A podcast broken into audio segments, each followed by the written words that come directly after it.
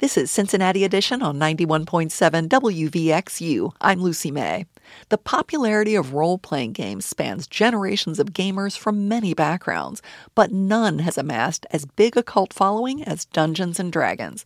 There's even a Dungeons and Dragons movie coming out later this year. Joining me now to discuss the game and its resurgence in pop culture are Josh Courtney and Adriana Porciello, co owners of Cerberus Den. Thanks so much for being here. Thank you. Thank you and film critic TT Stern-Enzi. Thanks for sticking around, TT. Great. Thank you. I'm glad to be here again. Yeah. You can join the conversation by calling 513 419 7100 or emailing talk at wvxu.org. Josh, let's start with the very basics. Talk to us about what Dungeons and Dragons is. The game has been around for a long, long time, but not everybody has played it. Can you give us a kind of a brief description for folks who might not be familiar? Yeah, in its most simple terms, it's a game about storytelling. So, like you just said before, it's it's the most popular, but this has been since the beginning of time, right? People sitting around a fire telling stories. It's the same idea. The difference is with this game is it allows everyone to participate instead of only one storyteller. So it's collaborative. The whole point is everyone is building the story that they're playing in. And Adriana, talk to us about what changed with the game's newest edition, the fifth edition that was released in 2014. I understand it really made a difference and, and tried to make the game more inclusive. Yeah, I only started playing D&D about three years ago. Okay. so I've only ever known fifth edition. And it's been very streamlined. It's very easy to teach new people, teaching kids how to play. Yeah. It's just very more open to have different options to play. Okay. Josh, were you playing D and D before the this new edition came out? So I've definitely been one of those nerds. I've been playing since they were little, um, and then just as of recently, you guys earlier mentioned the comic book nerds and movies come about. It, it's cool to be a nerd again. So now it's, it's definitely here in the last few years. It's it's a lot different. So. Yeah. TT, I know your history goes back a little ways with Dungeons and Dragons. Uh, what tell us about when you played and what drew you to the game initially? Well, I mean, I think you just heard it. It was really about the storytelling. I, I was playing this in the early '80s, so there's a there's a part of me that when I watch Stranger Things, I feel like I'm watching my childhood all over again because my my crew of friends and I, that's what we did. We played Dungeons and Dragons, we rode bikes in the neighborhood. You know, we found ways to incorporate the ideas of the stories and the adventures that we were going on in the game. You know, it became part of our lives and yeah, that was that was the really exciting part about it. And again, it just that shared collaborative nature mm-hmm. was was that was the best thing in the world. Yeah. Josh, I understand that the 2018 and 2019, 2019 being the game's 45th anniversary, were just huge years for sales. Why do you think that was? Why do you think there was just such this renewed interest in the game? Uh, well, so back uh, we'll say let's go a little bit further back so i think it's been kind of building so right around 2016 you mentioned stranger things this is also the peak of game of thrones so they're oh, like yeah. season two season three so fantasies became very much mainstream where everyone is. It, it's not weird and awkward to do that. It's game of thrones is the biggest show on television right? So it's not awkward to talk about dragons and swords and fighting and stuff like that. So it's very easy to be like well there's a game we can come and play something like this? So um, that's definitely been a combination of both those things. Like you said, Stranger Things, it's nostalgia for people who've been playing a long time ago, but also kids now who see that and once again go, wow, this is something I could do. I've never heard of this game, or my dad talked about this game and they make it look cool. I want to do that. That looks like fun. So it's definitely brought young, old, a little bit of everyone to kind of experience the game again or for the first time just yeah. recently. So, Adriana, you mentioned that you just started playing. I think you said mm-hmm. about three years ago. Yeah. What drew you in? What made you think, "Oh, I want to be part of this"? Well, I sort of got like tricked into playing it because we played like Monopoly, and my friends would do like game nights every like week. We'd play, and it was like we played Monopoly, and it was like five, six hour games and of course I'd kick their butts and then they'd get angry. and then it got into like, well, let's play a game where we're working together. So we play like other type of board games like Mansions of Madness and like other board game esque things that were cooperative. And then they were like, all right, well, how about we pull out the big game and we could play with like Cheez Its and goldfish and stuff. And we would play like a version of D&D that was not exactly miniatures and cool terrain. Gotcha. Well, I like the fact that you're playing with edible stuff too. Yeah, you kill the monster, you get to eat it. That's good. what did you like about it that kind of drew you in and kept you playing? It was definitely the cooperative play because like there's always gonna be like that one person at the table that wants to play the thief or the rogue, and it's just like, oh, I'm gonna steal your stuff from you while you're sleeping. But still, like there's always like the cleric or the paladin that wants to help everybody and be the healer of the group. That's usually who I choose to be. So like I might not do all the damage, but I can still make sure everyone's alive at the end of the round. Oh, that's great. TT, as I mentioned, there's this movie based on the game that's coming out. I believe it's called Dungeons and Dragons Honor Among Thieves. Um, and this is, you know, we're talking about this after so many of us finished watching a TV series based on a video game that ended last night, The Last of Us, the last episode. Sorry, I was sorry to see it end personally. What do you make of this? What do you make the, of this transitioning from games to the screen? And, you know, what does this say about where these games fit into our culture? Well, I think in the case of Dungeons and Dragons, we, we need to also step back and remember this is not the first time that the game has been adapted into a film. Oh, see, I did not realize Yeah, that. There was a film, and I can't even remember how long ago it was, but Jeremy Irons was in it, and he you could tell he wasn't exactly as invested in the in the film and the role at the time. But there's also the idea too that when I was a kid growing up, there was you know the sword and the sorcerer. There were there were fantasy based films that i remember seeing at that stage that didn't quite live up to what i had imagined in my head that the game would be or how it would translate into a film. And in part that just it took some time for us to develop the technology and the narrative abilities to kind of recreate some of what people may have ex- experienced with the game, and we're better able to do that now. And it feels like, from what I've heard from the South by Southwest reviews of the the er, the advanced screening of the film, that the filmmakers have gotten it right.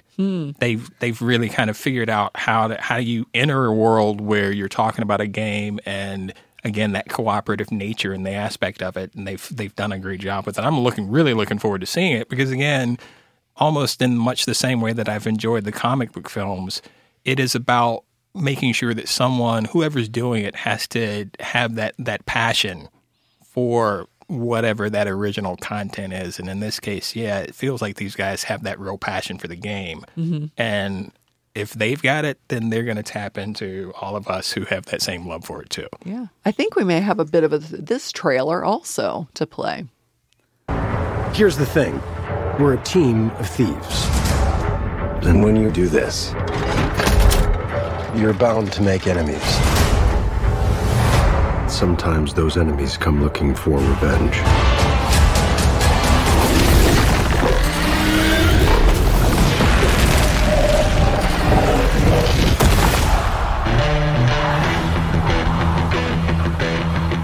Truth be told, we helped the wrong person steal the wrong thing. We didn't mean to unleash the greatest evil the world has ever known. But we're gonna fix it. So how do we pull that off? Uh, figure it out over a drink. Probably best.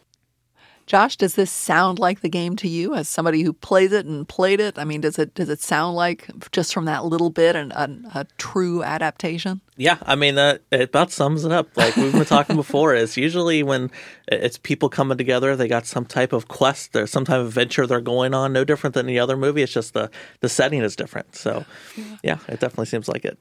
One of the things that makes Dungeons and Dragons such a commitment is that you have to have a dungeon master, somebody who's kind of leading the the, the storytelling. Everybody participates, but you have to have somebody who's in that role.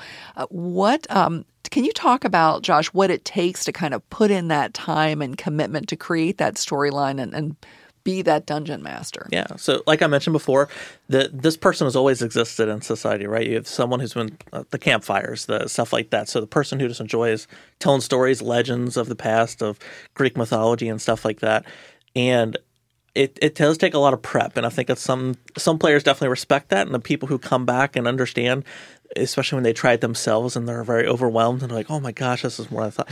but at the end of the day, it really is just simple storytelling. So, uh, personally, me, I do a lot of improv. So when we sit down to play, I have one sheet of paper with a couple words. I'm like, let's go. And we just do it off the cuff and play that way. So there's definitely different ways to approach it. One is very, very meticulous where you have it planned out like a book. And the other is, oh, that's funny. And you hear someone say something, you write it down, and 20 minutes later, you bring that up again. No different than doing like a stand up routine. Like, oh, remember earlier when I referenced that? Let's do that now. So there's definitely different approaches to, to being a dungeon master. We're talking about the resurgence of the role playing game Dungeons and Dragons. You can join the conversation by calling 513 419 7100 or emailing talk at wvxu.org. Adriana, have you been the dungeon master before? Is that a role you've taken on? Uh, yes, I have done it a few times. I mostly do it for like new players and like learning how to play or like young kids. Ah, gotcha. Have, I imagine you have to have a special skill set to help the young kids through that whole thing. Sometimes the best thing is to just let them scream at each other for a few minutes and then just regroup every once in a while. Yeah, that sounds kind of cathartic. Um, so, TT, I understand you are not a current player, but you have a son who's a current player. Talk about that kind of, you know, what has it meant to you to see your son get involved in this? You know, it's kind of weird because I mentioned like my kids and comic books. My youngest was the one who got into comic books and was also the one that would we would play games together, Monopoly, Risk. We did all of this stuff together and my wife and my son were not interested in any of it. So I was I was a little surprised, but it sounds like my son's experience is is similar to to how you guys have described your experiences too, it, in that he kind of came into it by accident. His friends group would get together once a week, they would play games, and he was kind of like, ah, I'll try this out, I'll see what it's like. And now he is fully invested in it. And it's really funny to me because I, I haven't played in over 30 years. But when I hear him talk about it, I'm I'm feeling that same kind of excitement that I remember having back in the day, and I'm kind of like, wow, like maybe I should get back into this. Maybe I should check this out. So, kind of transported back. yeah. Um, I want to ask you one more question about the movie TT. You were talking about people being just really invested in, you know, having the people who make the movie know a lot about this this game and be, be really passionate about the game. Talk to us too about the casting. How important is that? Because these are very popular characters, and I, I'm sure that different players, uh, different people who are, who are film goers will have very specific ideas of who they would see in these different roles. Sure. I mean, I, in in the first two that come to mind for me are again Chris Pine, who is kind of the leader of this team. You know, it feels like he's playing off of his image as again we know him as Captain Kirk from the Star Trek films. You know, he's got a kind of roguish kind of charm to him anyway, which I think he's going to going to do a good job of kind of playing off that. But the real surprise for me is actually Michelle Rodriguez. Uh, we've seen her in the Fast and Furious films and things like that, and she's kind of playing the heavy in this film. And I've seen her in person um, doing interviews at a junket before, and I have to say, she scared the devil out of me when I saw her in person. So I'm kind of like, yeah, she's she's probably very well suited to uh, the role that she's going to have in this film, and I'm excited to see what she does with it. Oh, it's, okay. It should be a lot of fun for her. And again, I think being able to lean into that part of her screen persona is going to be something that if if it works well, I'm sure she probably had an, an amazing time doing it. Yeah. Um, Josh, uh, we did get an email from Randy, and Randy emails, "How can a newbie get into the game? What are what are your recommendations?" Um, so the first is like everyone uh, they both alluded to is being tricked in. That sounds so awful, but it, I guess the going with no preconceived notions of I, I get asked all the time when people come play at our store for the first time, like, what do I need? The answer is nothing, and I think that's one of the beauties too in general of joining Dungeons Dragons for the first time or even long term of to really get invested doesn't mean hundreds of dollars. It doesn't mean hours and hours of practice. It means just coming with the intent of having fun. So that's the first thing I would say is look, there's no the winner of Dungeons and Dragons is everyone because if the whole group makes it, then you make it. It's not the individual winner. So that would be step one. But other there, there's game stores all over the United States that have um, options for people to come play, and it's actually a big initiative. One here with the movie coming out as well. Um, even in schools, that's another thing too. Um, that's actually how I got started. Um, back in sixth grade, uh, we had strategy gaming club, and different schools have options of something like that too, um, where it's definitely broadened from chess club. It's more a little bit of everything. Yeah. is yeah, you when you come in, just like I said, everyone takes care of everybody because it you don't have to. It doesn't matter if you've been playing for years or if it's your first day. You can jump in day one, and you would never know any different. Yeah, and you um you your so your store you've got nights or days or whatever where people can come in and sit around a table and just play together. Yeah. So our store is a little unique. So I said other stores do this, but what what's unique about ours is we host Dungeons and Dragons for basically over 100 people every week. And when I say host, it's not as simple as yeah, you can go play at that table over there, which is what other stores might do is with ours it's very much we, are the host. So we make sure we have the dungeon masters. We have the fancy painted miniatures and terrain. That's a big part of what adriana does. And it's making sure that when you come up to play we're ready for you. And you can sit down. You don't need a whole group of people. You can just come as yourself or come with a group of people and we're ready to go. So. yeah. And adriana we, we talked a little bit about this but let's talk about whether it's inclusive because i think some people would be like oh this is for guys or maybe specifically oh this is for white guys. Like how inclusive has this game become? Um especially like for me it's more of like do we have a spot at the table? Yes sit down. So I haven't seen too much of an issue where like, oh no, you're not allowed here, or like it's not, it's a close community. It's it's very much the opposite where everybody wants more players because it always makes the game more fun with the more voices, the more monsters that are on the table because of it. And it's definitely one of those just like the more people who have different opinions, the more fun the game becomes. And TT, you know, there are some um, really racial issues with this game. There's been controversy over the year. The man who created Dungeons and Dragons described himself as a biological determinist who believed that different races were biologically distinct and capable of different things. Did did have you ever I mean I know you haven't played for years, but do you think that did that present some problems with the foundation of the game that the creators had to address or that, that gamers have to address going into it?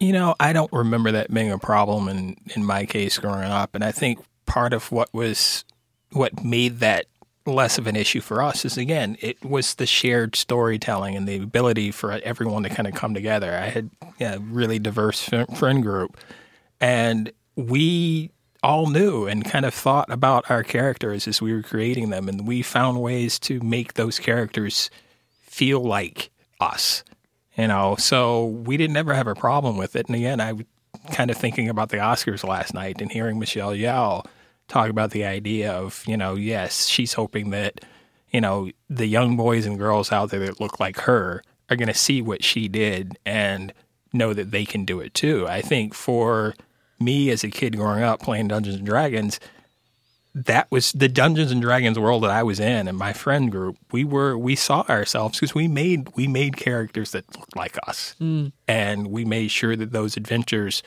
kind of incorporated some of that worldview that we all had. So it was it was the place where we could be ourselves. Mm. Josh, is that one of the benefits of the game that you can really bring yourself and your experiences into it because you're helping to write the story? Yeah, so that, but then the beauty of because the game is so loose, it's not very strict rules, you can do the complete opposite. So I know many people that come in and, hi, I am uh, a five foot tall girl. When I come to play, I'm playing an eight foot tall man half orc. So it's like you, you can literally do whatever you want. So the whole point of it is to escape. So you can bring, like you mentioned, like mm-hmm. your perspective is, well, we have a little bit of ourselves in everyone. Some people are like, like she mentioned earlier, the rogue who wants to to take mm-hmm. the people's stuff in the night. It's like, okay, well, obviously that's not acceptable in real life, but hey, we can have fun with do that in a in a game. Yeah, because there's no consequence in something like that. So um, people can literally do whatever they want. That's the beauty of it. And when we t- when someone sits down, go back we were saying earlier when you first come to play for the first time, you tell me what you want to play, and then we'll figure out what rules to follow to make that happen. It's not the other way around, where you're in a strict box and you have to play this role. It's you do whatever you want. We'll make the rules work for you. Yeah, and Adriana, I think some people have the impression of Dungeons, Dungeons and Dragons as still pretty patriarchal. That the guys are kind of in charge. Is that the case, or is that not the case? I mean, going back to like the archaic mentality of what D&D is usually based around where it's like the king and the queen. There's still like some of that, but it's still it doesn't matter if you're male or female or if you're playing the half orc or you're playing the dragonborn. It's just you're playing what you want to play. You might kill the king, you might save the prince, you don't know. Gotcha. So you can kind of tailor your your whatever you want your character to be. It doesn't matter if that reflects your own identity in real life. Yeah, it's usually like really fun to swap characters and stuff, especially when we do like one shots where it doesn't transfer over to the next session you play. It's just entirely different stuff. Yeah. We got an email from Christopher. He writes, "I played D&D casually in the early 80s when COVID hit. A friend of mine in Atlanta put together a D&D group every Friday night. We've been playing for 3 years now and it's really how to get through the pandemic as well as reconnect." Josh, what did you see with that? Did you do you think the um, the pandemic through the lockdown brought people together online, but now I'm thinking that we're getting together more in person. Are you seeing this hunger for people to be able to come to a place where they can get together with other humans in a space and play a game? Yeah, so going back to 2020, that's actually when we started the business was in 2020. Oh wow! And uh, yeah, everyone was literally itching, just like it. No matter what your hobby was, of like I got to get out of this house, and a lot of people started playing online, and it got to the point where websites and all the things that existed couldn't handle it, and it got out of control. Like servers were crashing and stuff like that. Um, but then, yeah, so no different than anything else. Once the doors got open, everyone's like, not COVID is gone, but basically everyone's free to go back out again. People are urging and like they want to be around other humans again and there's no better way to do that than dungeon dragons because it's the whole point is to get together with other people no different than people getting together to go to a restaurant or something else like that yeah well, just real quickly, we're running out of time because of the you hear the music that's playing. But uh, do you think Dungeons and Dragons will be the dominant one of these games for the long term? Can anything usurp it? I don't think so. There's many other games like it, but I mean, it's Dungeons and Dragons. That's just it's Only the name. one D and D. There you go. well, I've been talking with Josh Courtney and Adriana Porciello, co-owners of Cerberus Den, and film critic T.T. Stern Enzi. Thank you all so much for your time today. Thank you. Thank you. You've been listening to Cincinnati Edition on 91.7 WVXU. Our producer is Selena Reder. Associate producer is Asia Johnson. Technical director today is Stephen Baum. Thank you, Stephen. Rob Fetters composed our theme music. And if you miss our program live, you can subscribe to Cincinnati Edition wherever you get your podcasts. I'm Lucy May. Thanks for listening.